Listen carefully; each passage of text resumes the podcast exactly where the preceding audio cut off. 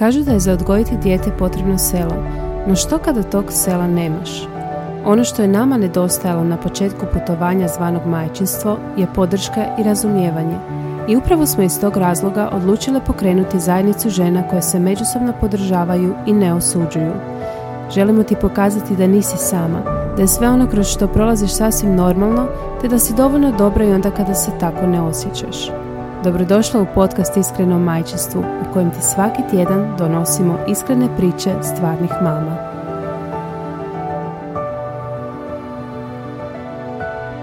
Pozdrav super mame i dobrodošla u naš book klub.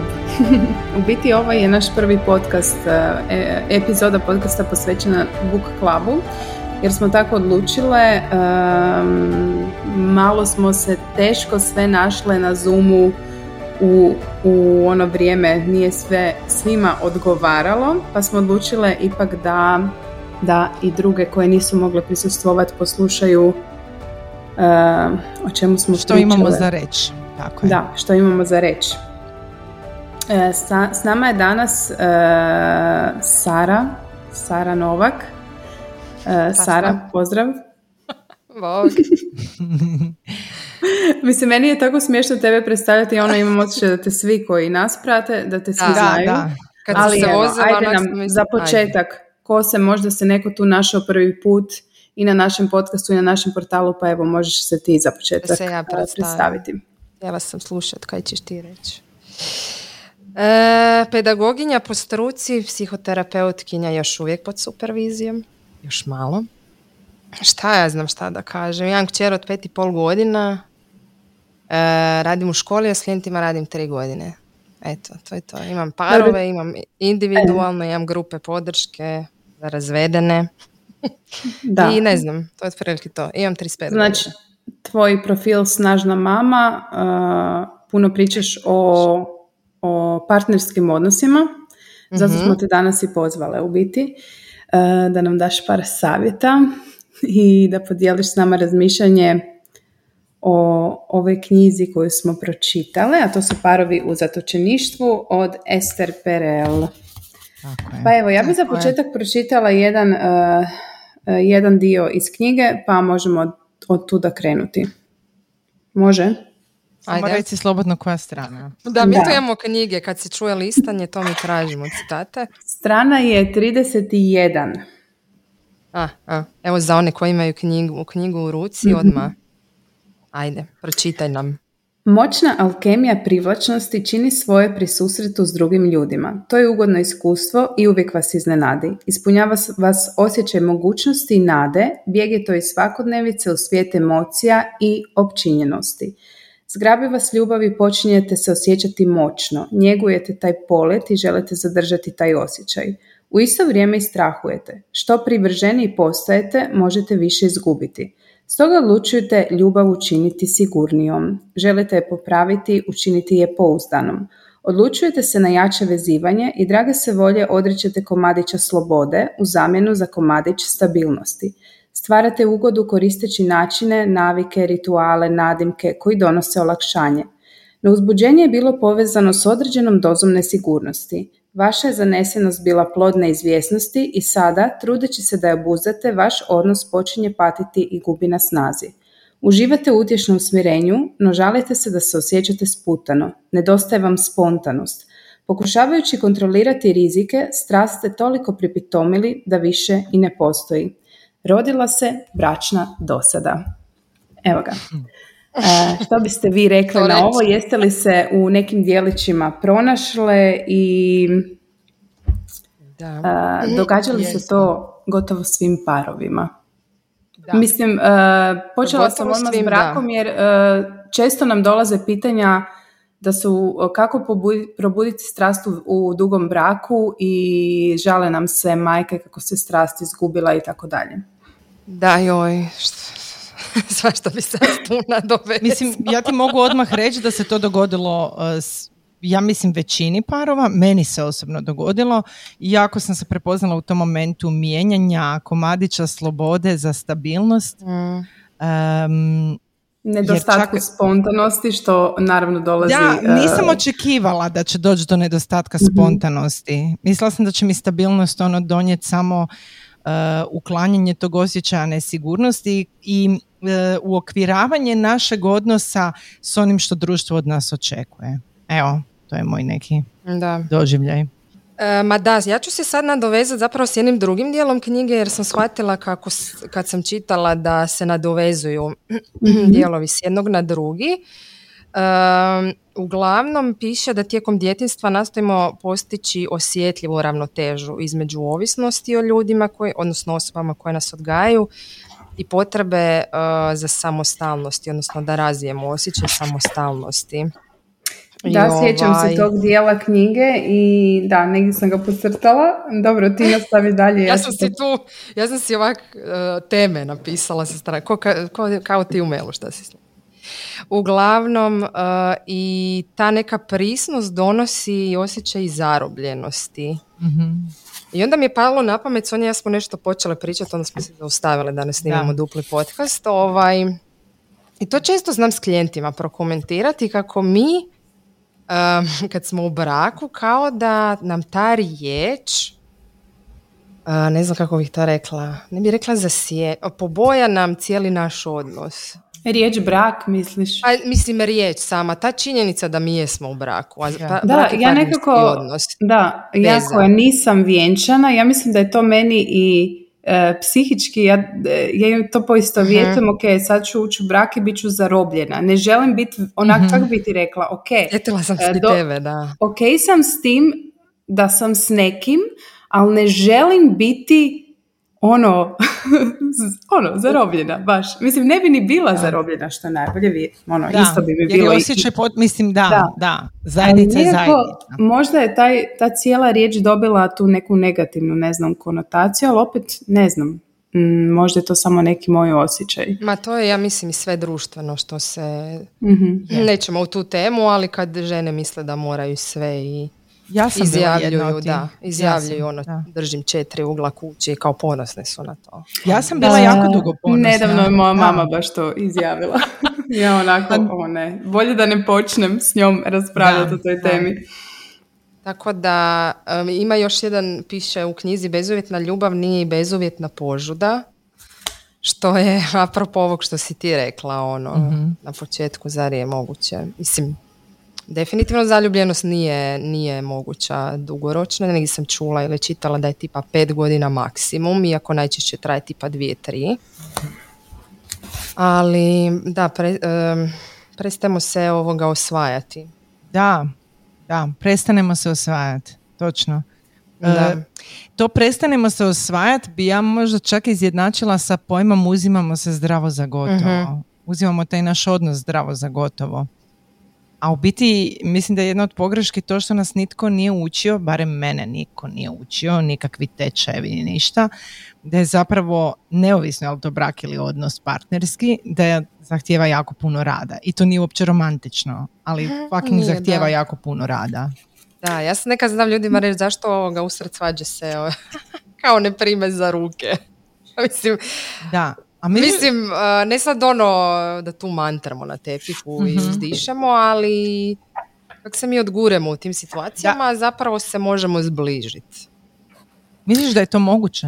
Da, ali ako svakodnevno to radimo. Ajde svaki drugi dan. u smislu držanja za ruke konstantno? Ne, ne, ne, da, da, da, da ne shvaćamo se međusobno jedan protiv drugoga u tom kontekstu. Je, da. Jer ti ideš već na španan da su ti drugi krivi ili kad dođe živčan s posla, onda su ti najbliži, na, najviše je, krivi. Točno. Umjesto da, On, nam oni budu kao izvor uh, da. Znam, sigurnosti, smirenja, stabilnosti, svega ono što smo htjeli postići ulaskom u brak. A to si ti rekla, uzimamo zdravo za gotovo. Uzimamo zdravo za gotovo. Ja mislim, uh, sad, loše je reći, sad da ja kažem, mene on uzima zdravo za gotovo oboje smo tome doprinijeli. Mm. Ono, uzimanje zdravo za gotovo. Da. A, daj mi reci, non stop spome, spominjemo ono koliko je važna komunikacija u braku. Ono što sam ja pročitala um, kod Esther Perel je u biti da uh, i o toj neverbalnoj komunikaciji. Mhm. Uh, mislim, mogu čak i pročitati taj dio. Um, to je na stranici 66. Znači, zagovornici razgovorne prisnosti često, premda ne i uvijek žene, teško prepoznaju ove drugačije jezike bliskosti, te se stoga osjećaju prevarenima kad im se partneri nevoljko povjeravaju. Zašto ne razgovaraš sa mnom za pomažu? Možeš mi reći sve, zar mi ne vjeruješ? Želim ti biti najbolja prijateljica. U takvoj se situaciji uvijek od onoga koji ne govori zahtjeva promjena, a istovremeno se od govornika ne zahtjeva prilagodba. Time se umanjuje vrijednost neverbalne komunikacije, ugađanja jednog drugome, pažljivih gesta i zajedničkog planiranja u duhu sura- suradnje. Um, Mislim da se, e, Da. ja znam ono iz razgovora sa ženama, uvijek nam se žali joj moj partner ne želi komunicirati, ono Mm. jako teško komuniciram s njim. Možda smo u biti zaboravili gledati na tu neverbalnu komunikaciju s njihove strane. Ne znam što ti misliš o tome. Da, pa sigurno da je, mislim, ali mislim da neverbalno treba i učit malo. Dobro, ne moramo doktorirati neverbalnu komunikaciju, vidi se, ali pa ja ne znam, ja mislim da mi svaka druga ili treća osoba dođe sa tim da on ne priča dovoljno. Da. Ali baš sam nedavno imala jedan par gdje on stvarno kao ne pri, mislim, introvert je, ali joj, sad ćemo ući u ono temu upoznavanja. Koliko mi ne pričamo o, sam to možda s tobom pričala ili s nekim drugim Sonja, nebitno, koliko mi ne pričamo o potrebama i onda zaključujemo svoje neke verzije priče imamo u glavi na temelju svojeg iskustva, druga osoba ima totalno deseti film, a to si ne kažemo. Mhm. Na primjer, ovaj par koji ja sad imam u glavi je tipa obiteljska pozadina u igri i koliko je zapravo nepuštanje obiteljske strane igra glavnu ulogu zapravo u partnerskom odnosu. Ne znam jeste, ako se sjećate one fotke neke, znala je kružiti internetom neka starinska, ono, frajer drži mamu još za ruku i kao Da, tako se. je, E, tako to je to, to da, je to. Mislim, da. kao smije, mislim, je smiješno, je, ali je istinito. Ali ovdje mi je super šta piše, znači od onog koji ne govori se zahtjeva promjena, a istovremeno se od govornika ne zahtjeva prilagodba. Jer mi često isporučimo i kao decit. Ja sam ti rekla pa se ti snađi ili obrnuto, nebitno. Mi se uvjeravamo. Mi se stalno uvjeravamo u vlast, e, stalno drugu osobu uvjeravamo u vlastitu istinu, a nemamo razumijevanja za E, to si istinu. jučer čini mi se objavila na ne svom ti profilu. šta pričam. Jesi, jesi na svom profilu. Jako sam se prepoznala u tome koliko zapravo moje iznošenje stava generalno, ne, ne mora to biti sad i partnerski odnos, ali evo neka bude sad vezano obzirom da je ta tema, e, zapravo zna, je moj pokušaj uvjeravanja te druge strane u ispravnost onoga što ja govorim. I koja je svrha toga, osim da ćemo se posvađati na mrtvo ime dok jedan ne kaže oprosti. Da, Što neću biti ja definitivno. neću ni ja. Ali nedavno sam razmišljala apropo toga em, kako zaključujemo šta se događa u tuđoj glavi. Mislim, sad sam onak uzela ono intimni odnos, odnosno seksualni odnos i kao ne znam, više sam na to kako neka dominacija u krevetu. Mhm. To se, zapravo ovdje se to ne spominje, to se spominje u preljubu, čini mi se u knjizi. Ne, malo mislim, drugoj- spominje drugoj se, spominje se, ima dio di, di Imamo- se e, da. priča i o tome, u Ima. biti, otkud to sve E, e, e. dolazi i, I tako dalje. I, je- I ono, gubitak kontrole i ono što želiš, da. Uglavnom, palo mi je na pamet, ja sam inače u krevetu pod navodnicima, kao brižna u smislu da stalno pitam jel ti ok, ne sad ono da pitam Da, svake da, tri da. sekunde, ali ono kao pitam ili ti Jel pa ti hoćeš da dobro, promijenimo da, poziv da. ili nešto. Mhm. I onda sam se razmišljala kako to druga strana može čut kao možda muškarac u mom slučaju ovoga to shvaća kao nisam dovoljno dobar. Da. I onda, ok, i sad tu ide ono, on misli nisam dovoljno dobar, onda se prestane truditi, onda pak žena zaključi, aha, ne napaljujem ga i onda uopće ne izgovorimo, Mhm. e ti kad meni kažeš, ono, jesam, jel ti ok, meni to zvuči kao da ti nisam dobar i da me odbijaš. Kuže, mi, Misliš li Ok. da treba biti više e, verbalne komunikacije o tome što volimo u seksu? definitivno, ali mislim, sam želim istaknuti da nećemo svaki dan tako komunicirati, mislim da je to ok i ne mislim da trebamo usred seksa, ono, elaborate. Ima, Pa Dobro, može to biti seks priča, ono. Da, ali evo, mislim, tak neki ono, jednostavan primjer i tak sitnica po sitnica dođe do toga aha, ona mene smatra privlačnim ili obrnuto. A da. kao od gluposti pod navodnicima, jer često kažu to su sitnice. Jesu sitnice. E, mene bi interesiralo kako ste vi protumačile ovu neverbalnu komunikaciju i važnost neverbalne, jer ja ne mogu to procijeniti. Znači, što bi značila neverbalna komunikacija?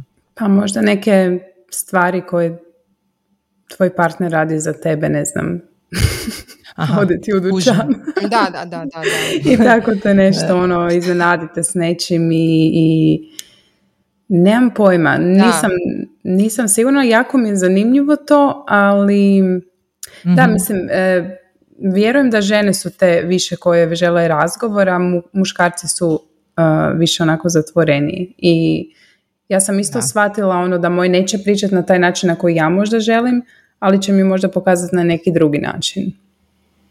Da, i, mislim, ali nije, nije sve sto postotno, ali fakat je, zato je meni neko me nedavno pitao na onoj mojoj anonimnoj sredi, ali mi bolje raditi individualno ili u paru i ne, ne mogu procijeniti. Mislim, jako volim razmišljati o ljubavi i onda su mi parovi uvijek ono super, ali baš u tom partnerskom savjetovanju kužim koliko smo različiti svijetovi. Ima knjiga ženski mozak i druga knjiga je muški mozak sad sam to počela ljudima preporučivati jer onak skužiš da nije da netko radi protiv tebe nego zato što jednostavno tak funkcionira. Ja. Tako mhm. da, ok, ali ima i muškaraca koji žele zapravo, imala sam i parove gdje žene šute, a muškarci nikako da dopru do njih, tako da nije ono, ali nije isključivo. Da, ali više je naravno zbog povezanosti polutki, no dobro. Da. Um, a neverbalno bi samo spomenula još knjigu, možda ste čule za nju, Pet jezika ljubavi. Da, da. E, ima i pet, ljub, e, pet jezika ljubavi za djecu i za tineđere i tu se spominje, možda je to na tragu neverbalne, tu se spominje tipa davanje pohvala, mm pomaganje, da. davanje poklona, fizički dodir i ne znam šta još. Mm-hmm. Kvalitetno vrijeme zajedničko. Daj mi reci, e, odnosno recite mi, znači piše da, uh, rekla sam već da erotičnost traži nepredvidljivost, ali mm spominje se i tajanstvenost. Uh, koliko u dugim vezama izgubimo same sebe uh, i koliko bi bili si trebali zaista sve onako otkrivati ono nemati nikakvih tajna i tajnica znaš. Dobro, ali ajmo sad izaći iz partnerskog odnosa, postoji li odnos u kojem baš sve govorite drugoj osobi? Ovako. Sad ćeš ti reći da. Slušaj sad ovo. Um, Sad ćeš me razumjeti. E, e, super mi je ovo pitanje Martina zato jer uh, jako je specifično to kod dugih veza. Ja sam sa svojim mužem od naše 19. godine. Mi se poznajemo od 12. godine. Znači zaista ono mhm. cijeli moj život svjesni, ja njega poznajem i sve što sam sagradila, sve što danas jesam, mhm. on je bio pored mene uvijek. Ja sam s njim uh, imala taj odnos kompletne, potpune, ali ono, znači ne, nema što mu ne bi rekla, zaista. Dobro, si mu rekla tipa za neki bed koji si napravila u sedmoj godini života. Uh, pa doslovno jesam. Znači onak, naj, i najneugodnije stvari sam mu ja dijelila. E vidiš. I sad si mislim, uh, kad sam krenula na terapiju i kad sam krenula i kod psihijatrice i kod psihologice, kroz taj rad i jedna i druga su mi izrečito rekle da je to najgluplja stvar koju sam mogla napraviti. Znači, stvoriti takav odnos u kojem baš nema apsolutno niti malo te tajnovitosti. Da, mm sad razmišljam da nisu ti objasnili.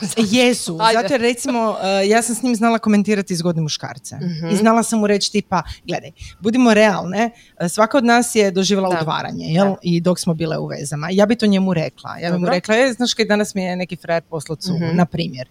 Uh, samim time sam mu stvarala, ja sam mislila da kao stvaram odnos povjerenja, da on zna da je siguran, da ja njega biram iz dana u dan, da je on taj kojeg ja biram pored sebe, a njemu je zapravo to stvaralo osjećaj nesigurnosti. Da, to ti je koji moj primjer s kreveta. Da.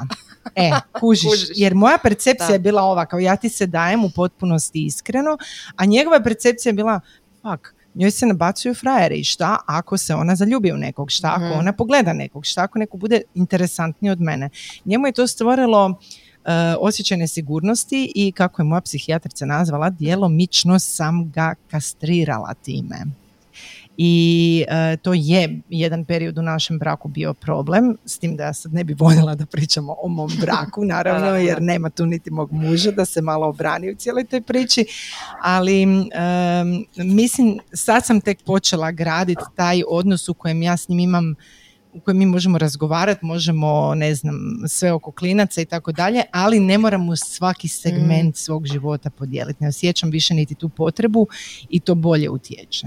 Da, ali sad dolazimo do toga zašto si imala potrebu govoriti. E, ali to sam ja iskopala. E, e, Mislim, to je sve od ovih kalupa i odgoja mm. kako bi ja kao žena trebala biti. To je, Jer meni je to ovoga, to, to ovo što si ti Martina pročitala na to mm možeš mi reći sve, zar mi ne vjeruješ, bla, bla, bla.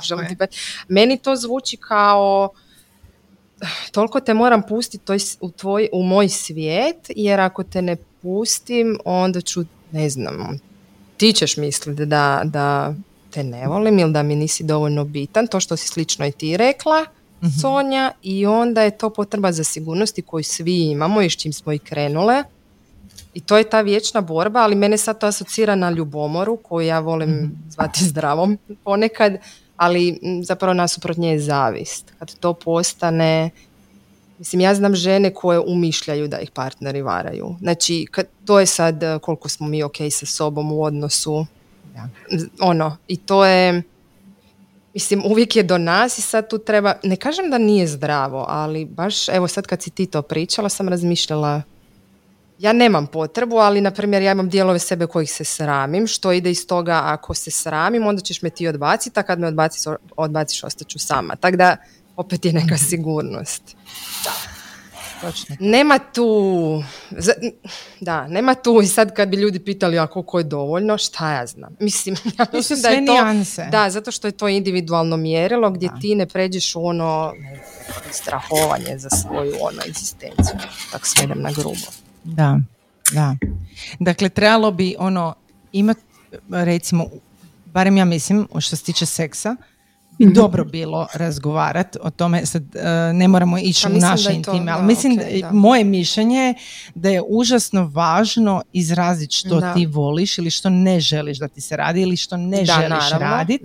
Ja sam jako dugo godina mislila da ja sve moram raditi da mhm. bih bila dobra, to nema veze s mojim Znači, Naravno, da. Sve što ja jesam radila i što smo i provlačili kroz jako puno epizoda, mm. nije imalo veze uopće sa prohtjevima recimo mog partnera. Znači, uopće u niti jednom momentu. Imalo je samo isključivo veze sa mnom i s onim kako ja sebi e, dajem važnost ili sebe kategoriziram kao dobru ili mm. dovoljno dobru ili lošu.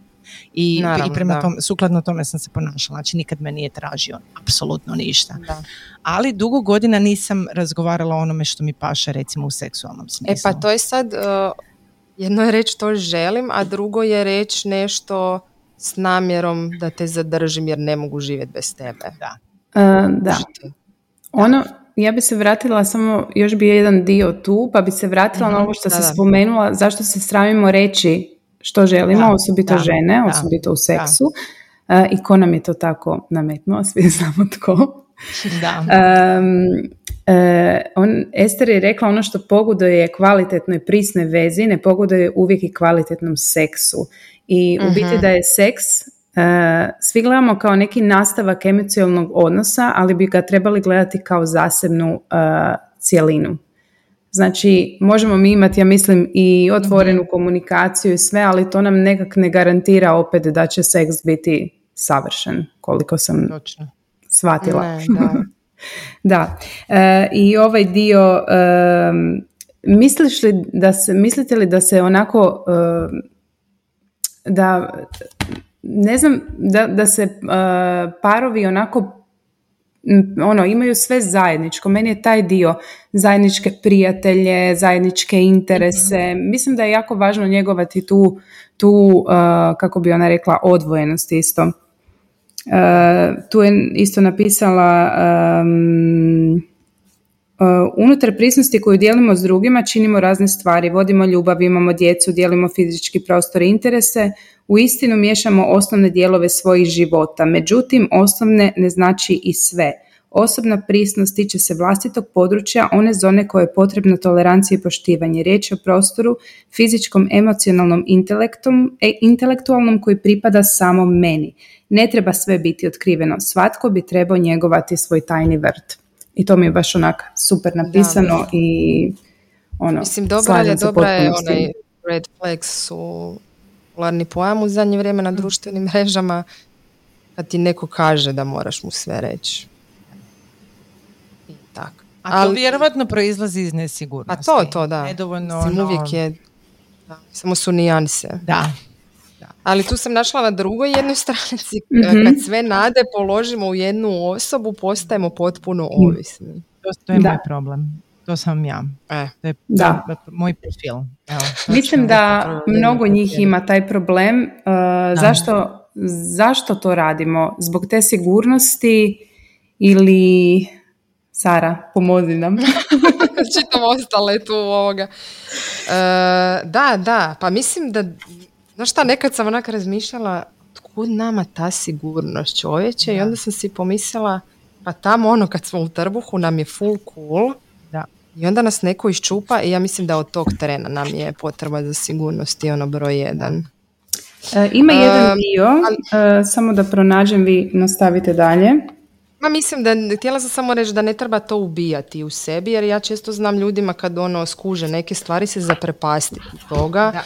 Što je ok. I mislim to je pod navodnicima rad na sebi, uopće ne znam koju da drugu riječ nađem, ali uh, naša Ivka se užasava te fraze rad na sebi. um, ali mislim da je ok. I baš sam nedavno s nekom klijenticom razgovarala, dopuštali sebi ne ranjivost, nego nešto u tom kontekstu da, da bude, aj mislim očajna, ne tako ono devastirajuće, nego dopuštam li sebi da mi bude loše. Eto, to sam se htjela nadovezati. Jesi našla Martina? E, nisam, ali htjela bih spomenuti da e, mislim da onako e, tražimo od partnera da nam bude sve i onda kad to ne dobijemo to prebacimo na djecu. I onda od njega, od njih tražimo tu mhm. emocionalnu sigurnost o čemu je i Da. da, ja znam reći da žene više ne sjede u ulozi ljubavnice nego mame pored partnera. To si dobro rekao. Da, mislim, um, ima tu, to sam si baš danas pisala, ima tu ovoga, negdje sam pročitala da zaljubljenost zapravo djeluje kao romanti, pardon, zaljubljenost pod navodnicima u dijete djeluje kao romantična ljubav zato što nam se luče slični hormoni. I onda mi to u tim prvim danima kad dijete ne zna samo preživiti zamijenimo. Je. Ne bi sad tu ovu postporođajnu baby blues i to, sve to imamo ono, u nekoj basic, ali da, mislim, mi to zamijenimo sa kao djetetom, to sad stvarno zvuči Da li je to sad ali... stvar korisnosti naše, osjećaja da smo korisne? Ćemo se Pa, mislim, ubit ćemo se vjerovatno u pojam, ali možda nekome malo onako, um, kako bi rekla, ono, skine povez s očiju. Da pa dobro, ako sad idemo od toga šta smo naučile cijeli život. Da, moraš biti korisna. Da, ali mislim, lijepo je brinut. Znači, je. nemojmo zaboraviti ono stavku. briga je jako moćna. Mi ljudi doživljavamo moć kao vrlo negativnu, ali mhm. briga je... Sjedite se kad jako volite i kad vam je full cool, to je najbolji mogući, najbolje moguće ostvarenje. Je. Tako da ima tu, mislim ono, da, ostvarujemo se tako sigurno. Mislim, to je nova uloga. Roditeljska i partnerstvo su totalno neusporedive. Da. Ali, da, Mm. Mislim, s jedne strane možda imamo onako ženu koja ima potrebu za, tom, za tim osjećajem korisnosti i muškarca koji ima potrebu za nekim ko će brinut za mm. njega. Jer evo nedavno sam, nema doduše veze s ovom knjigom, ali nedavno sam naletila na jedan reel u kojem je na satiričan način prikazan muškarac kroz svoj život. Mm. I ono na početku kao ono e, prvo viče stalno mama, ne? Mama gdje mi je, gdje mi je majica, mhm. mama gdje su mi tenisice, mama uh, gotove mašina, mama šta imamo za jest. I onda se oženi i onda je ženo gdje su mi gače, ženo gdje mhm. mi je majica, ženo gdje stoje lijekovi, e, kad će biti ručak. kao da oni imaju i dalje tu potrebu e, da neko njima brine i njegov ih kao njihova majka, a mi imamo tu potrebu um, ostvarivanja osjećaja korisnosti i evo ako ja sad brinem o njemu, to je, mislim to može biti jedan od ovih znakova ljubavi što si spomenula iz knjige, pet, uh, odnosno jezika da, ljubavi. Pet jezika ljubavi. Ali možda sad si me sjetila s tim što oni žele, uh, ovaj, u tom našem potrebi da zaštitimo dijete, ne znam kako bi to, kod da imamo stalno neki sukob između te uh, potrebe za njegovanjem djeteta i potrebe da on bude stijena, mhm. jer kao mi smo se tu istrošile i s druge strane opet da bude tu prisutan, što je opet sigurnost i ko da ne, ne možemo pomiriti te dvije strane, da želimo od njih da ono... Budu sve. Da, ne znam kako da sad to, jer ono, sigurno nijedna žena, ne, mislim ne znam, žena, ali da sad pitamo želite li ono da mužu stavi posao i da bude doma, vjerojatno bi velika većina rekla naravno da ne. Da. Ali nas to paralelno smeta. Da. Mislim što dolazimo do toga da nismo povezani. Ali baš sam sad otvorila roditeljstvo i onda mm Ester je napisala da je to psihološka revolucija, 148 strana, koja mijenja naš odnos s gotovo svim i svačim. Od osjećaja prema sebi vlastitog identiteta do odnosa s partnerom i prijateljima, s vlastitim roditeljima i roditeljima partnera. Sad tijela nam se mijenjaju. Evo i piše, doslovno se zaljubljujemo u svoju djecu, a iz iskustva sa svojim partnerima znamo da je zaljubljivanje stanje koje nas potpuno zaokuplja. To je ono što sam spomenula. Sve ostalo baca drugi plan. Da. Da. Premda smo sredni zbog novog člana, ipak te promjene opisuju kao nešto što ostavlja traga na njihovoj vezi. Da, sa pa mislim, prvenstveno što ti se dogodi kad dobiješ dijete, znači izuzev ovog mentalnog dijela gdje se ti sama kao osoba promijeniš, gdje dobivaš novu ulogu koja je izrazito mm. odgovorna, gdje se istrošiš jako puno u odnosu prema tom djetetu, da se napraviš dobro, kvalitetno i za sigurnost tog djeteta. do tog momenta, sad sam potpuno zaboravila što sam htjela reći jer sam uronila u sve to što se dogodi u tom mentalnom, u tom trenutku kad postanemo majke ali e, dobro je napisala, manje je vremena, manje je mhm. komunikacije, manje je sna, što mislim da je užasno važno. Jako, manje je novca, što isto mm utječe, jako. Manje je slobode, manje je dodira i manje je prisutnosti, manje je privatnosti. Da. To sve utječe na odnos, kako tome doskočiti. Tako je. Pusti one zrikavce sad. Da, da, da, da, da. um, odgovor. Ja Ali, prije... uh, Aha, reci, reci, reci, reci, reci. Ne, ne, ti. Pa ne, htjela sam samo, zato sam okrenula opet desetu stranu, od ključne važnosti da ponovno, e, sad ne znam tko, ali, aha, ženska, pronađe put do svoje erotske osobnosti koja je odvojena od majčinstva. Ajde, kad smo pronašli erotsku osobnost, koliko godina? Ja sam sa 33. A nakon, kako ti djeca ima sad? E, nakon dvoje djece, moram priznati nakon dvoje djece. Znači ja u seksu nisam uživala niti približno mm. prije djece, kao nakon djece. Definitivno. Ali nakon znači, djece kad kad su malo odrasla. Kad malo veći, da, da, da, malo veći. Mislim, e, ja spadam vjerovatno u, u, u onaj manji postotak žena kojima je libido malo veći mm nego mm-hmm. ono, po nekakvom standardnom. Da, da, da. Dobro, to trebamo uzimati Da, e, i meni je to bilo od uvijek užasno važno i jako mi je bilo važno održavati to i nakon djece, ali nisam bila zrela u glavi za, za onako jedan zdravi E, seksualni uh, odnos. E, ali to sad vidim ovo dalje. E, kao nikad nisu o, tome otvoreno razgovarale i spominjalo se, spominjale su se samo mutne aluzije o nečemu što, ve, što se veže uz moral i grijeh i ono što mhm. si ti rekla da nikad nisi pričala.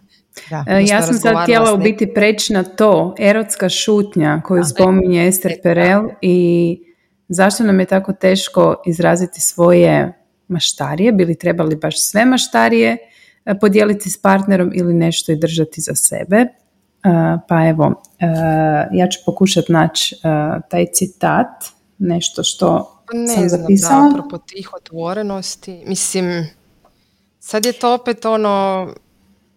Mislim ovako, ono što je ona rekla u knjizi je da zašto nas je sram. Sram nas je i kad same sa sobom maštamo, puno žena osjeća sram. Osjeća sram ako pogleda, ne znam, pornografiju ili ne znam, osjeća sram i ne želi to s nikim podijeliti. Uh, zato mhm. što su nam od početka nam je nametnut taj sram oko vlastitog tijela, uh, oko ženskog tijela.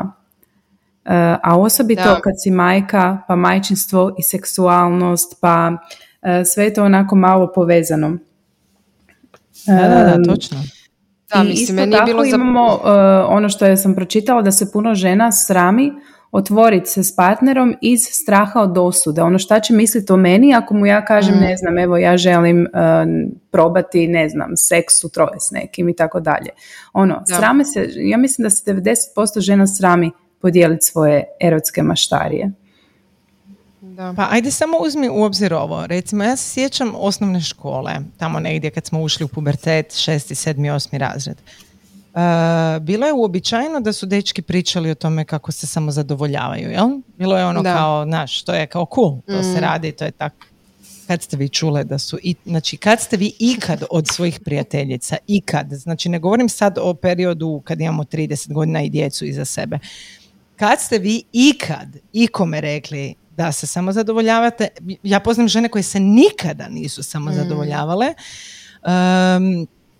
jednostavno, već od te dobi nam je to postavljeno kao nešto što žene ne rade. Da. I stvoren je taj veo e, srama. Um, sad ću ono totalno izaći iz komfort zone uh, mhm. i izgovoriti da u trenucima prije moje kao to, tog nekog mog ponovnog rođenja koje sam doživjela mentalno sa 30 i nešto godina uh, ja kad bi se samo zadovoljavala nakon tog sam osjećala grozan mm sram i drugo osjećala sam da će se dogoditi nešto loše. mene će, ne znam, Bog će me kazniti. Ja sam bila da, da, da. prilično često nam... Ne stvarno, znači, e, ja dobro, to ne mogu objasniti. s time, nemoj to raditi, e, ne znam, nešto će se... Ja sam morala ispovjedati. Ja sam Ali ja to nisam ni ispovjedala. Jer da, od srama. Da, znači, da. On je to level. Da, pazi, ne možeš to najbolje, to nisi ni dijelila sa najbližim prijateljicama, razumiješ? ja nisam, to smo nedavno spomenuli u podcastu s Ivkom, znači, uh, i mislim da danas čak i žene, da ima jako malo žena koje otvoreno s prijateljicama pričaju o fakat ono otvoreno o seksu, ono šta ih, šta vole, šta žele i tako dalje. Ono što bi trebalo biti normalno, ono barem u ženskom društvu da. podijelimo te neke naše uh, tajne. Da, da, da. da Što sad pokušavam sjediti kad smo mi krenuli s tim. Biti, uh, mi, sad... uh, mi, mi. Ko nam je bio prijelomni trenutak? Znaš koji je bio prijelomni trenutak? Kad sam ja pristala na suradnju sa Corner 69 i kad sam osigurala... Mm. kad smo otišli u Dubrovnik, ja mislim. Je. Da, da vodite u Dubrovnik. U biti evo našla sam, uh, ono što nas napaljuje često se sukobljava s poželjnom slikom koju gradimo o sebi ili s našim moralnim i ideološkim uvjerenjima. Uh, uvjereni smo da takve pohotne misli zasigurno znači da s nama nešto nije u redu, da ovakvim maštarijama nema mjesta u erotskom životu sretno udane žene, da nema opravdanja za dominaciju i objektifikaciju u razmišljanjima čestitog muža i oca. Što nam je nelagodnije zbog sadržaja erotske mašte, snažnije osjećamo krivnju i sram, a unutarnja cenzura sve je jača. Zapravo, erotsku maštu pokreće sva sila osjećaja koji su daleko od pristojnih, agresija, sirova požuda, djetinjaste potrebe, moć, osveta, sebičnost i ljubomora, da nabrojimo tek nekoliko. Ti su osjećaji trajno nastanjeni u našim prisnim vezama i mogu zaprijetiti stabilnosti naših odnosa i ljubav učiniti jadnom. Mnogo je lakše, a često i mudrije, protjerati ih na rub mašte gdje nikome ne mogu nauditi. U tim predvorima erotskog uma pravila pristojnog ponašanja izvrću se na glavce, a često ih spominjemo samo kako bismo ih pogazili. Prelaze se zabranjene granice, izokreću rodne uloge, čedno se iskvaruje i nejednakosti moći raskošno uprizoruju sve u korist užitka. U mašti se usuđujemo činiti ono što u stvarnosti ne bismo niti pokušali. Da. Slažete se? Slažemo se. Nemamo što da. se, ali uh, da, ne, ne, mogu to sad naći, mislila sam da sam negdje na, zabilježila, ali je u, u, slično je ovome isto u, dijelu, u nekom dijelu knjige. Ta, ta sigurnost koju imamo u domu i stabilnost i onda kao da to odjednom izbriše tu neku tu erotiku ili strast ili privlačnost, ne, tako mi nešto zvoni da sam pročitala, ne mogu sad naći, ali nema veze, što je apropo onoga e, da se više ne zavodimo, mm, ali možda sad kad si spomenula tu muškarca u ovom citatu, sam to dobro zapamtila, ali mi je počelo zvoniti kako mi možda, ne mi često povežemo naš partnerski odnos sa odnosom svojih roditelja i tipa sa svojom, sad ću govoriti o ženama, ali isto za mhm. muškarce, sa svojom ulogom kćeri. To je cijeli miš maš, ono, mislim... znači, koliko mi tog zapetljamo, a da nismo ni svjesni, pogotovo, znači, to je, evo, na primjer, to se radi u terapiji ili savjetovanju kako god, da mi otkrijemo te totalno neke ufurane već filmove, autopilote koje imamo. Možda tu ono, moj tata je bio brižan i ljudi često iznose brak svojih roditelja mhm. I onda povežu sa svojom ulogom djeteta i onda to transformiraju u partnerski odnos. Dobro, da, da, spominje Ester Perel, ono je bilo je nekoliko ne, ja se smijem zato jer sam ja nedavno došla do tog zaključka. A, evo, da. Jesam, jesam, zaista. Evo, stvarno ja iz svojeg iskustva mogu reći da je to točno istina. Znači, e, sve točno od riječi do riječi što si rekli. Ali pa to je nevjerojatno koliko to utječe i na naše partnerske odnose pa i na seksualne odnose. Baš je ono, uh, mislim ima Esther Perel nekoliko primjera ovih parova ako ste čitali ovaj, uh, gdje se baš povezuje to sa svim tim iz, uh, iz djetinstva uglavnom. Uh, tako da, to je da, kompleksna, jako kompleksna tema. Mislim, ovo nije tema, da, ali me, ali me sjetilo na ovo morali grijeh kad tipa pričamo o preljubu, zapravo ne možemo, i to mislim da čak ona to spominje u preljubu, da ne možemo, uglavnom, nama je teško sebe, ko kak si ti ovo rekla, sebi, ono ne mogu se mhm. ni ispovijediti, odnosno u ovom slučaju, znači mi sami sebi ne možemo priznat da smo kao fulali, kužite. Da. I to mogu nam drugi govoriti, nije to ništa krivo, ti ćeš u sebi govoriti osjećaj ono, krivnje. Sam da, da. Isto kao što, na primjer, kad partner ili partnerica naš napra- uh, treću osobu, nebitno, mislim fera ne mora nužno biti osoba, ali na to najviše okinemo, uh, i onda ne možemo pojmiti sebe kao prevarene. Da. Uglavnom, sad sam, u neć, smislu, nećemo preljubu, u smislu ali... kao ne želiš biti, uh, da li to ima veze s egom? Pa vjerojatno da, jer je ego onak da. temelj temelja, ali Mislim, ego ima puno verzija, da, ono, izdaje nije ego samo, ego valjda ljudi mm. koriste u kontekstu, ono, mišćaci, ali to nije. Tako je, da, da. Tako da, mislim, puno smo to naučile, meni, to sam počela govoriti, zabranjeno, ono, meni je mama rekla, ne smiješ se seksat, točka. Da. ja nikad nisam o tom prigovorila, ali to sam radila. Da, da. Da. I onda sam ono, zato što je bilo zabranjeno, onda si loš i loša, odnosno i bla bla bla sve to i onda nisam govorila što želim. Da, je, je, točno, zato jer, jer je stvoren taj veo uh, krivnje, da. Uh, neispravnosti, nemorala, mm. za nešto što ljudski u sebi osjećaš kao potrebu. Znači ne govorimo sad o preljubu, govorimo o, mhm. o, o seksu.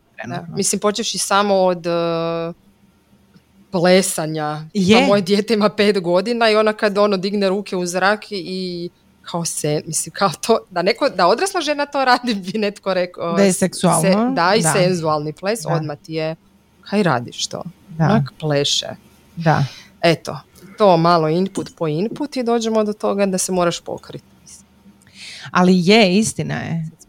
I, I stvoriti taj osjećaj srama, znači što automatski znači da gubiš osjećaj slobode što je opet povezano sa tim e, da, ako je već ta sloboda tako negativna i tako loša, onda je li u odnosu isto ne smijemo imati slobodu, što je opet ovo na početku knjige, mhm. knjige što smo spominjali.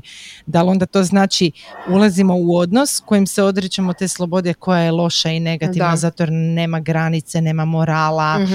e, i, i tako ulaziš u taj začarani krug umjesto da se sve nekako uh, dozira i, i, i ono ko, ko, na ovoj mikseti koju gledam ispred sebe, jebi ga, ne mora biti sve na, na maksimum pojačano, da. ono izniveliraš da, da bude jedan idealan zvuk koji će biti ugodan. Sjetila na jednu metaforu koju ću govoriti u radu sa miksetom. Slušam. Neću sad, to je totalno neka druga.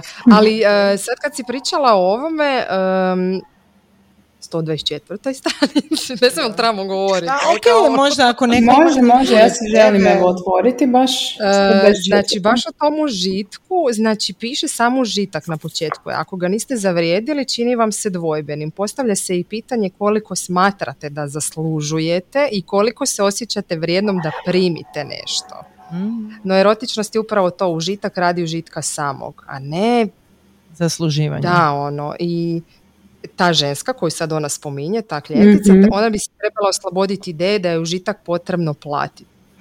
Mm. Zdravo osjećaj da imamo pravo na određene stvari temelje erotske prisnosti. Ali to mi je kod davanje poklona. Kad se ljudi, uh, kad primimo poklon, onda znam takve ljude, imaju osjećaj da moraju vratiti jednako ili ne mogu primiti poklon ili joj kaj da sa tebi to, to me sad podsjetilo ali ne samo s poklonima ne samo sa poklonima. Ajde sad gledaj recimo um, kad daješ kompliment mhm, ili kad ti mhm. primaš, ne znam kako je s vas dvije. Ja kad dobijem kompliment, ja bi najradije rekla, tipa sada mi neko, meni se to s poslom događa, Martina. Uh, znaš, kad neko dođe od uh, vanjskih tih nekih ljudi koje, recimo, nedavno sam bila s jednom ženom na braću, uh, možda će se prepoznati ovim putem je pozdravljam, jer sluša naše podcaste, sjele smo na kavu i ona kaže, vi radite fenomenalan posao.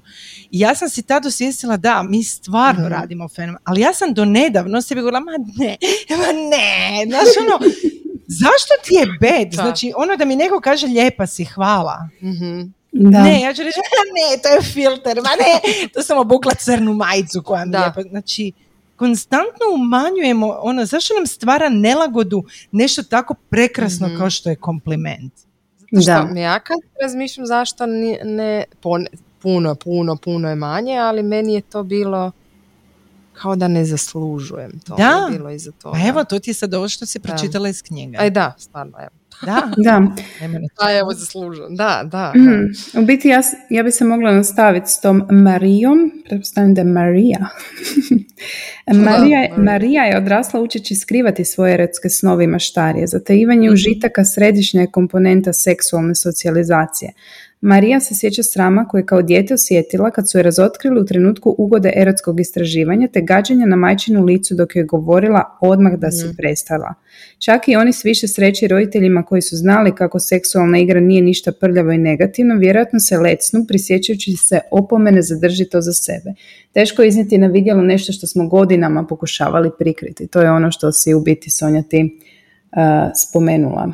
I mislim da da dosta tog srama dolazi zaista uh, iz djetinstva. Ono... Da, da. I, i tu i više pri kraju uh, 125. da ta Marija ima problem s idejom da je njezina jadna Marija. znači ona ima problema s idejom da je njezina želja za odugovlačenjem sebična i besramno pohlepna, njezin osjećaj da nema pravo na neke stvari i manjak samopouzdanja kombinaciji sa požurivanjem od strane partnera samo podupiru njezin osjećaj manje vrijednosti da naprosto nije vrijedna pažnje. Da. E, mislim, je, to vam je kako mi sebe doživljavamo. Da, ja mislim da se puno znači- žena onak srami uh, staviti sebe u središte pozornosti kad je seks u pitanju. Znaš, ono, mm želim, mm ono, sad sam si važna ja, a ne sad samo ti. E, recimo, ne znam li to dolazi i od onda uh, kad su časopisi u naše vrijeme su bili kako njega zadovoljiti, kako se njemu svidjeti, kako njemu ovo napraviti, a jako malo se u biti pisalo o tome kako ženu zadovoljiti i onda smo mislile, mislim ja razgovarajući s prijateljicama, mnoge, njih, mnoge od njih su dugo godina imala seks u smislu e sad mi je samo bitno da se on da njemu bude dobro da, mhm. da a ja ono onak uh, glumiš na kraju krajeva uh, mnogo njih je onak izglumilo orgazam evo um, da, pa je pa samo sjeti se Martina kad smo radile anketu na Supermamama mm u kojem smo stavile tu opciju da žene kažu u kojem postotku mhm. glume orgazam, 86% ih glume da, katastrofa, da. A razlozi su bili, znači u 90% da se on ne razočara. Da se on ne razočara. Znači, kad se već potrudio, da onda se ne osjeća loše radi toga, što je ok. Mislim, ja sam u to vjerovala, zato sam rekla grozno, ne da, mislim da su grozne žene, nego taj osjećaj mi je grozan. Zato jer je pogrešan osjećaj, zato jer je lijepo da mi razmišljamo o njima, ali ja sam sigurna da većina mm. tih muškaraca bi htjelo jednako tako zadovoljiti svoju ženu. Da, da, i da žele čut, e, daj mi napravi ovo i ovo i ono, da, da se stvarno... daj upute ako se ne snalazi, daj upute. Ali to može samo onaj koji je ke sa sobom. Je, da. Ali rekla sam grozno, ne ono sad, nego me podsjetilo na, na taj, ovo sve što čitamo, na taj manjak. Samo, ja sam imala prvog samopouzdanja, ja sam imala prvog dečka sa 17 godina. Imali, zajedno smo bili skoro četiri, na kraju sam ga hvala Bogu spucala, ali to je bilo, Isuse, mislim još imam repove toga i to je ono neke, ne da. možemo sebe nikada do kraja, ali možemo raditi na tome. Uglavnom, uh, ja sam njemu tipa onak išla sam na izlet u Beč i slala sam mu fotke šta s njim kupiti. Ne. I onda, mm kak da ja u tom manjku samopouzdanja, zapravo tu je samopoštovanje, mm kažem njemu, evo mi valja, ali ne, ono, da, da loše se da. ljubiš, da me nemoj tako to je ta zrelost. Ono, da, da. Ili tipa neću danas ići van s tobom. Ne, ono, banalne stvari, ne moramo sad govoriti ono da, ili kad ono čekam te, da ti dođeš po mene pa ti čekam tri sata. I to, no, da. da li, ali da li je to povezano s tim eh, da ako mi to radimo, sad recimo ti šalješ njemu poruku, e, jel ti ok da kupim, ne znam, ovaj uh kupači kostim. uh Da li je to iskazivanje, da li mi to brkamo sa iskazivanjem poštovanja prema njima? Kao ono, ja njega poštujem i poštujem njegov stav i njegovo mišljenje da li, se to, da li je njemu to ok ili ne. Da li mi to brkamo s poštovanjem? Taj, to ograničanje koje je toksično, to nije dobro raditi. Da, ali opet se vraćamo na ono kad kažemo s namjerom da, da ti dam do znanja i s namjerom da te mhm. ne izgubim, jer... Da iz one faze, znači mene sad ovo što si pitala iz, uh, podsjeća na period kad ja ne bi kupila, a mhm. danas pitam i tipa odgovor ne stiže u roku minute, ja si kupim tu stvar sve jedno. Da. I ako oni kaže nije do ono, da, sviđa, ne mi sviđa se, mi se, da, patka, ono.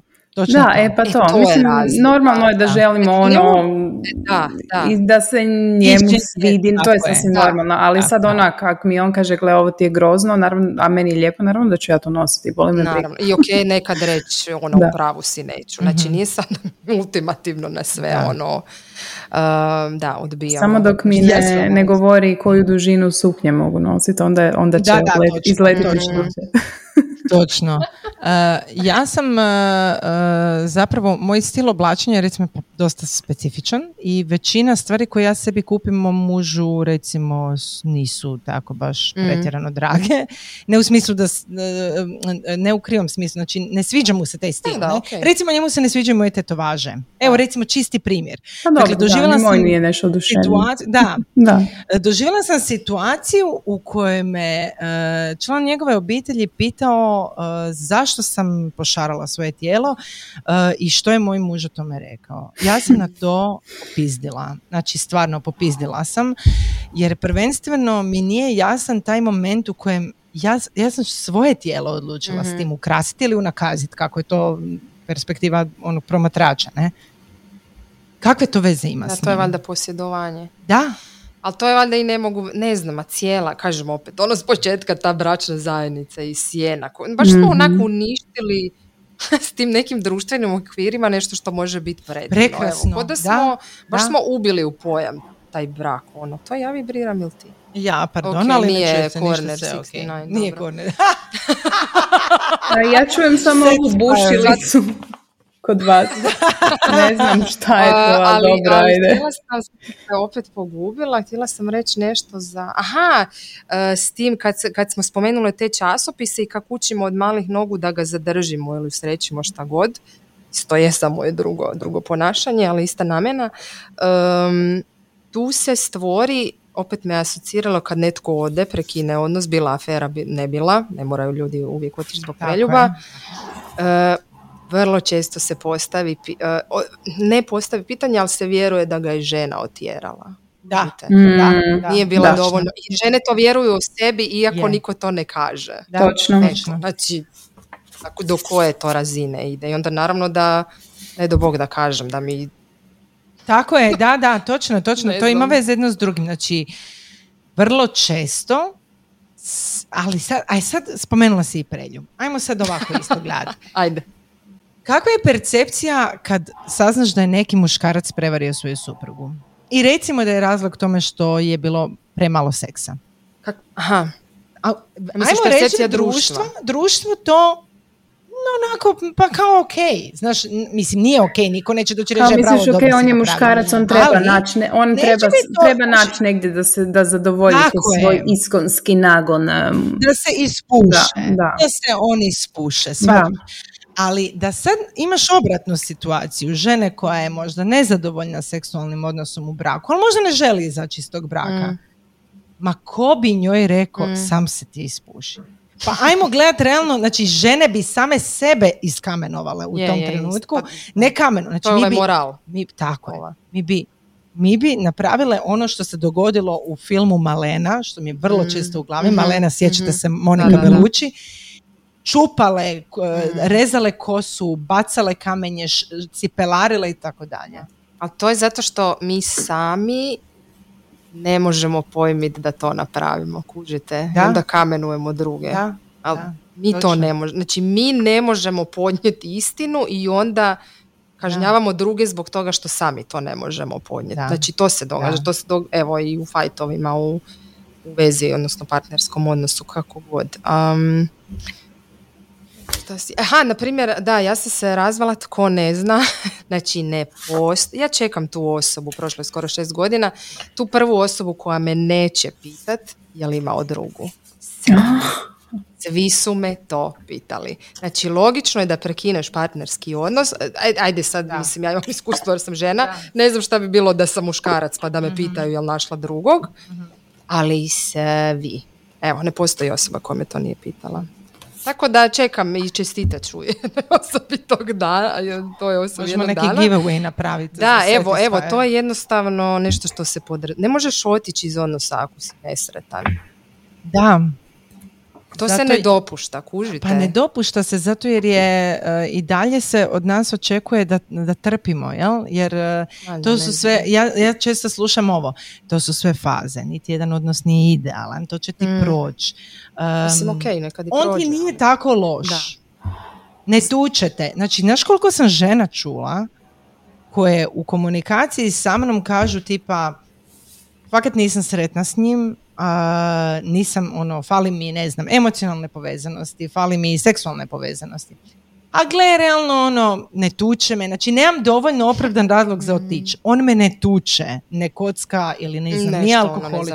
ali čekaj, mi govorimo o o, o, o, životno ugrožavajućim situacijama. Zar je to jedini razlog za mm. otići iz odnosa? A to je ova sigurnost da. koje se lomi. Ne, mislim, mene zastrašuje me taj dio. Zastrašuje me taj dio.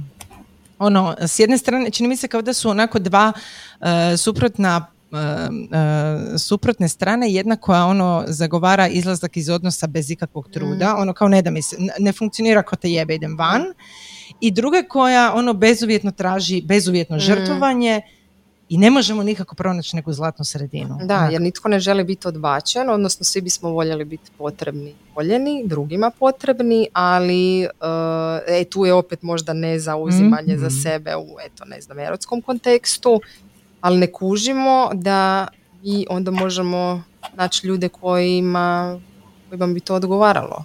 E, mi se više ovoga usmjeravamo na to kako ćemo biti odbačeni, umjesto usmjeravanja na to kako, koliko vrijedim i da nađem ljude koji to cijene ili partnera, nebitno. Ali je to sad opet povezano s onim uh, ostaću sama? Naravno. Ali mislim, ko voli biti sam? Što ne znači da su ljudi koji su sami uh, usamljeni. Da. da. E, da. Jer mislim, realno možeš biti u odnosu i biti usamljen. Ne? Imati onak milijardu ljudi oko sebe i osjećati se samo. Evo primjer vam je i moj brat u konačnici koji je počinio suicid, a imao je milijardu ljudi oko sebe koji ga obožavaju. I za koje bi sve izvana rekli kak je super sretan. Da. Tako je. Ili ono... Da, da. Sto tineđeri savršeni, curu ima, bavi se sportom i onda isto mm-hmm. nešto na neki način okonče život. A drugi bi svi rekli kak je sretan. Ali to je opet, to je ovo, bar me ne tuče, jer moja percepcija tvojeg života, mislim, nema veze s Da. A i dalje robujemo percepciji drugih ljudi o nama samima. Jesus, kako smo Evo ono... Užasno, znači ja ne znam. E, možemo dalje. Da, Martina. Čekaj, tražim. Martina, aha, tu si, ok. Znači, Martina nam je u mraku, moram priznati. E, e, na kamerici nam je u mraku. Ja se prepala da je... Ovaj, biti sviđa mi se nešto što je pisala o monogamiji, pa to mhm. tražim. Je, to je pred kraj knjige, da. A ima nešto i sa autonomijom, ajde reci. E, evo tu sam naišla biti na mito spontanosti, ono što nam uvijek kažu joj, kao pa morate planirati, planirajte seks, u biti je mhm. zapravo da i to planiranje ubija tu seksualnu žudnju. Da. I to je neki... da stalno neš planiraš. Da, da. Kaže, da spontanost je sjajna ideja, no sve što bi se trebalo jednostavno dogoditi u vezi koja traje neko vrijeme zapravo se već dogodilo. Sad se par mora potruditi da se stvari događaju. Seks u dugotrajnoj vezi je seks s namjerom. Nisam mogao doljeti, mora postati ne želimo doljeti. Pali, e, pali smo jedno drugom u zagrlje, mora postati daj da te zagrlim. Jednostavno smo kliknuli, mora postati možemo li se večeras kliknuti. E, ideja o nužnosti planiranja prepreka je koju mnogi parovi moraju premostiti. Planiranje ih asocira na vođenje rasporeda, raspored povezuje s radom, a rad s obvezama. Terapija je često proces neutraliziranja tih uvjerenja. Evo, e, kad si rekla da promijenim temu, evo baš sam to htjela spomenuti za spontanost. E, ali da, to planiranje, znaš ono, imaš tako veliku to-do listu, onda još trebaš i to planirati, a u biti želiš da se to dogodi spontano. Ja, ja još uvijek znam da ja moram planirati, ali ja želim onu spontanost. Evo, ja stvarno želim tu spontanost, što je tako rijetko. Zašto se ne do, Mislim, zašto se ne događa? Jer sad razmišljam... E, Spontanost? Da. Mhm. Jer sad razmišljam o svom braku, ja nisam baš... Ali uglavnom, kad, kada sad ne analiziram previše, padaju mi na pamet situacije tipa... Za mene vole jako reći da sam hladna dostupna. E, i uglavnom. Znači, tipa ne znam. On se želi zagrlit ili ne znam. Možda i mhm. voditi ljubav ili ne, nemam pojma, nikad mhm. nisam saznala. jer sam ga u startu odgurnula, tipa ako bi ja prala suđe, kako grljenje sad? Da, ja sam tako. E, zato, zato sam pitala zašto nema spontanosti, jer e, sad bi se tu dalo raspravljati, ja bi toj situaciji kad je on odlazio sam ja rekla kako ono, pa jesmo spontani smo, njegova percepcija totalno bila drugačija i onda kad, sad kad gledam, da, ne bi sad, na šest godina poslije, ne bi odbila tu spontanost. Da. Ne bi kad bi mi tam sad se evo raspalimo nagno preko pulta i mhm. svašta izvodio, ne bi mu rekla nemoj, a prije pet godina bi joj, nešto, mislim, ne moram to sad svakodnevno raditi svaki dva sata, ali Zake se to događa? Ali misliš li da je to možda bilo vezano uz to da s njim to nije bilo Možda, da, sigurno. Sigurno, da. Jer možda je jednostavno... potrebu pričat u eter. Šalim se. Ali dobro, ali to je dolazimo do toga da nisu svi ljudi jednaki za nas. Da, Ko što se ni s Fredicama ne ponašamo isto. Je to istina. To je, da, to je znači, fakat istina. A, da, e, onda kad dođe do partnera, on ne do bog da. Ja recimo najviše volim pričati o vibratorima sa Martinom. Ali postoje prijateljice s kojima tu temu neću nikad otvoriti. Ej, zato jer, mislim, ne, ne, nevažno, sad sam čisto ono izbanalizirala Nebitno, ali ne ponašamo se isto. Ali ne ponašamo se isto, da. Ja sam najraskalašenija u našem, našem e, društvu na spet žena. Da, ali ja nekad preporučujem partnerima planiranje mhm. jer odu u krajnost da se ništa ne događa. Da. Znači sad tu treba, mislim da je možda neki balans ono, ako to fakat, mhm. ako nikad nismo, ako tipa fakat, pod navodnicima, ja ne vjerujem u to, ali dobro a kad kao nemamo vremena jedno za drugo zbog djeteta, stavite si u planer, brate mili. Točno. Pa eto, ako to nekom pomaže, pomaže. Pa Mislim, točno. funkcioniramo, možda nekog pali to, pa dobro, stavi me onda, date da. danas. Um, ja, sam slušala jedan podcast u kojem je onaj B. Peterson, uh koji je dosta, on je jako specifičan za svojim savjetima, recimo partnerskim odnosima. On, on jako zagovara uh, taj rad na odnosu uh i često govori da tu nema ništa romantično. Apsolutno ništa, ali da je užasno važno. Mhm. Uh, I recimo to prisutstvo napaljivanja kroz cijeli dan. Znači, da, da, da. Ali to niko od nas ne radi. Ja znam ljude koji to rade. Ali to je prekrasno. Da je. Sad, da li je to stvar nekompatibilnosti? Da li je opet to stvar ove ove zakočenosti u kojoj ja ne mogu doći reći, e gle, znaš kaj, meni ne paše da me dodiruješ na taj mhm. način, ja bih htjela da me dodiruješ drugačije, zato jer ako ja to njemu kažem, on će se, on će se povući i osjećat će se napadnutim kao ono, sad me ono... E pa to je opet ovo je osjećaj da ćeš me odbaciti, ali mislim ja znam ljude čija djeca imaju onak tipa 11 godina, ne govorimo o dvogodišnjoj, znači 11, to. koji dalje se napaljuju kroz cijeli dan, Frendica jedna mi je takva i čiji muž to prihvati i onak jedva čekaju se pohvatat na večer, imaju troje djece ovoga, uh, dok s druge strane znam ljude ono frendica pošalje tam se i ovaj stisne like. da, da, da, da, znam, da, da, da. Da, uglavnom različiti smo i što se tiče tih rasporeda i slanja fotki i tog napaljivanja kroz dan, mislim šta, zato nema tu recepta ono. Da. Sjećam se, jedan par mi je nedavno bio i sad ih svima prepričavam, ja svima prepričavam. Ja fakat ne govorim ljudima šta da naprave, ali ovi su ajde, evo. I onda sam im rekla nešto, a oni Ka, kako to misliš, nismo to planirali napraviti. Jednak ma na šta, ono, odite vrit, mislim nisam im to rekla, ali onako odlučite šta želite. Želim reći da nema ne mogu ja ili sad tu nas tri smislit, e, ovo trebate raditi, to vam je e, recept. E, ali ja ono. mislim, da li, ti, da li ti kao terapeut imaš dojam da tebi ljudi dolaze po konkretno naravno, rješenje? Naravno, pa ima ljudi na kojima to vidim i koji ne dođu više. Nikad I'm fine with that, ali poznajem i ljude koji mijenjaju terapeute svaka dva mjeseca, ali to je da, to je, to je, vječna, to je vječna potraga za nekim ko će ti reći ono što ti želiš mm. čuti. Da. Ili ti kažu što želiš, ali ne možeš to prihvatiti. Ne možeš, da. Uh, čekaj, čekaj, ima jedan citat baš u tim kao brzim rješenjima. Uh, samo malo.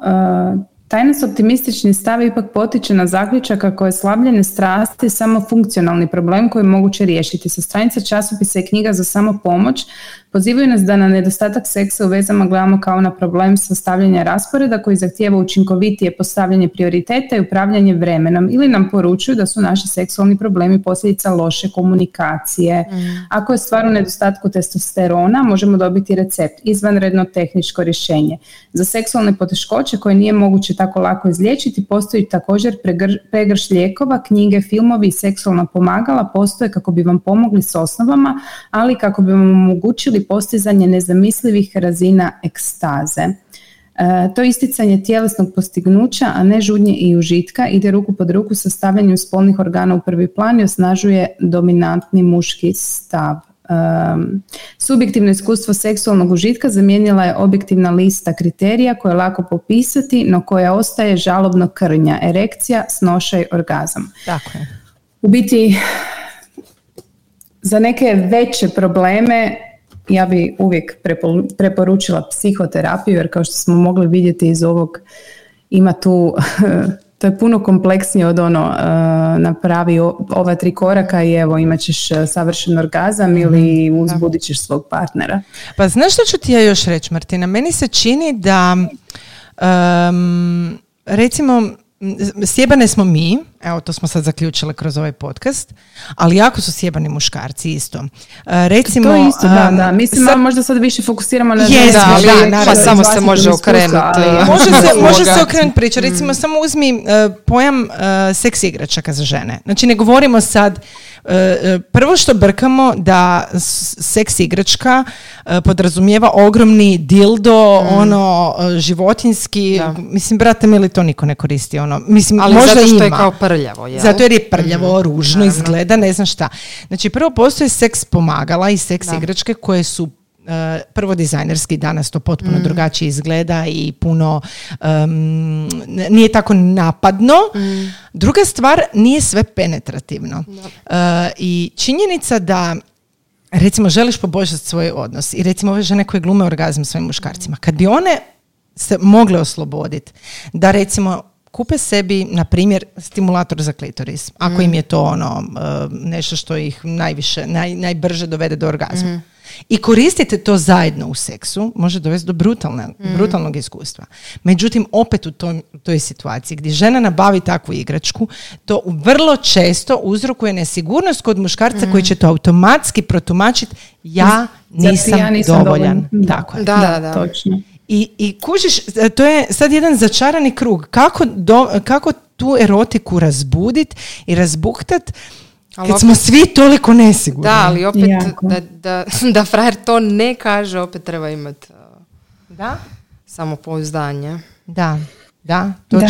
Da, ali onda isto opet se vraćamo na to, na taj sram, na to Da. uh, kakva sam ja to, ako mi to treba ili ono, um, Da, da. e, da, taj ženski orgazam je u biti Ma još je. uvijek e, velik, velika tabu Vrlo je tema. kompleksna tema i vrlo je tabu. Mhm. I, e, e, I dalje se, znači, m, ja od kad sam počela recenzirati igračke, doživljavam isto tako, e, doživljavam orgazme, ha, ha, ha, ali ne, nisam to htjela reći. E, htjela sam reći, e, doživljavam e, i neugodna iskustva u smislu e, izjednačavanja toga sa, e, kao one, mm, laka Pohotnica. pohotnica, Da, da, laka je, e, Da, to je flundrasto. A kad je. sjajiš jer si zadovoljna sobom, onda svi žele znati kako si to postigla. Kako si to postigla, da, tako je. E, ali apropo tog gubitka kontrole, a, apropo mi je očito poštapalica u ovom podcastu, em, znači taj s- e, piše u Kako knjizi... ćemo nazvati podcast? Da, Apropo da, apropo svega. E, taj skok zahtjeva gubitak kontrole na što nas od malih nogu upozorava i uči da ga se čuvano, e, s- da ga, da ga se čuvamo. Socijalizirani smo da ukrotimo svoju praiskonsku stranu, divlje nagone i seksualne poreve kao i gramzive apetite. Budući da se gubitak kontrole gotovo uvijek prikazuje u negativnom svjetlu, ne pada nam na pamet da bi nas prepuštanje moglo emocionalno ili duhovno prosvjetliti. To je ranjivost, ali ljudi ne... Ne vole ranjivost. Meni je ranjivost e, i taj osjećaj, e, prvo ranjivost izjednačavam sa slabošću. Mm, što nije? Slabost e, izjednačavam kao grozna mana e, i onda slabost dovodi e, u stanje ovisnosti. Mhm. E, I onda ta ovisnost dovodi do toga da ću napraviti sve samo da me ne ostaviš. I onda ostaješ u nesretnom odnosu. Da, da, da. A ranjivost je zapravo full moćna. Da, samo kad bi je razumjeli malo bolje. Čiča, mića, gotovo. Mislim, mi smo sad sati 20 e, u podcastu. Da, sad bi m, sad trebali, bi kao trebali i završavati. završiti, Trebali da bi ne završiti, možda da. predugački. Evo možda... Da, ono ne traje kao ženski orgazam, odnosno dolaska do ženskog orgazma. Pa evo, ja ću pročitati nešto što mi onak djeluje kao, ne mislim da ne moramo se nadovezat, ali... Za kraj? Da, da, da. E, znači, jedna od najdubljih potreba je upravo autonomija. E, potrebni, aj sad se to dotičemo roditelja, ali dobro. Potrebni su nam roditelji da se brinu za nas, no potrebna, potreban nam je i prostor vlastite slobode, petlja mi se jezik, koji bi nam upravo roditelji trebali osigurati. Želimo da nas paze i želimo da nas puste. Ovo sam ja. I potrebno je, bla, u isto vrijeme, aha, potrebno je ući u erotski prostor drugoga, a u isto vrijeme moramo biti u stanju ući u samoga sebe, predati se sebi dok je netko drugi pokraj nas i vjerovati da će druga osoba još uvijek biti na istom mjestu kad se vratimo. Sad ću se rasplakati. Šalim se. I da se neće osjećati odbačeno zbog našeg kratkotrajnog izbivanja. Moramo se znati povezati s drugom osobom bez straha od nestajanja i znati iskusiti vlastitu odvojnost bez straha od napuštanja. Da. Divno, to je to, da. A, ali Tako lako to zvuči. mnogi, mnogi od nas to jako, jako teško uspijevaju Da, da. Zato i jer dugačak je put do toga. Neki nikad ni do... E, ja, bi, ja bi se još nadovezala sa citatom koji sam ja sebi za kraj. može. Ljubav u dugotrajnim vezama pati od jedne velike iluzije. Mislimo da nam partneri doista pripadaju, no prava je istina da su oni nepobitno odvojeni od nas i zauvijek ostaju nesagledivo tajanstveni. Da. Em, ja se nadam da smo vam, e, drage slušateljice, približile ovu knjigu. I slušatelji, da, da ne zaboravim na, naše, na naših 1% muškaraca koji nas poslušaju. I iskoristite Sonjin kod za da vi brate, slobodno Sonjin kod na Corner 69, mislim možda zaista nije sponzorirana epizoda, ali evo, za svaki nije. slučaj, Ali baš mi želimo da ste vi zadovoljene. Nemojte Tako se je. sramit otići na tipa Corner 69, obzirom da eto tamo imate moj kod, i pogledat si igračke, mislim tamo ima i zastrašujućih stvari, ali ima prekrasnih stvari koje vam fakat mogu pomoći u doživljaju same sebe, primarno, a onda i u odnosu sa partnerom. E, moj kod je super mama, ne, super mama 10, za 10% popusta. I da, uglavnom, da. Za kraj, stvarno, uh, pročitajte si ovu knjigu ako vam je uh, zvučala zanimljivo kroz ovo što smo mi pričale. Nije da sadrži ono rješenje, ali možda ćete shvatiti malo bolje sebe. Mm. Uh, I možda će to biti jedan mali korak prema tome da ako razumijemo malo bolje sebe, možda ćemo malo bolje možda razumjeti ovog drugog nasuprot nas koji stoji kao ne naš neprijatelj, nego prijatelj, ono osoba koju si odabrala za sebe, mm. pored sebe, kroz život. Tako da, uh, hvala Sara što si došla. Znamo da je tebi isto ono iskombinirati vrijeme uz dijete i dva posla poprilično zahtjevno. Uh, Martina, hvala ti što si odvojila svoje vrijeme uh, od plaže i sunčanja. Inače, Martina ima predivnu put. jako je lijepo pocrnila. I e, hvala meni što sam tako lijepa i na mom što uživamo u što uživate u mom društvu. Što si me udomila u svoj Tako je, da. I što sam osigurala i omogućila vibratore tako i stimulatore. Hvala što si nam omogućila sve. Drage žene, e, slušajte nas i dalje. Eto, Eto. E, kliknite like, kliknite share, kliknite što god hoćete. Podijelite se svojim frendicama, ono, ako mislite da će im ovaj podcast barem malo I razgovarajte sa svojim frendicama i ovim stvarima. Da. I o pornićima koji gledate. Pozdrav. Pozdrav.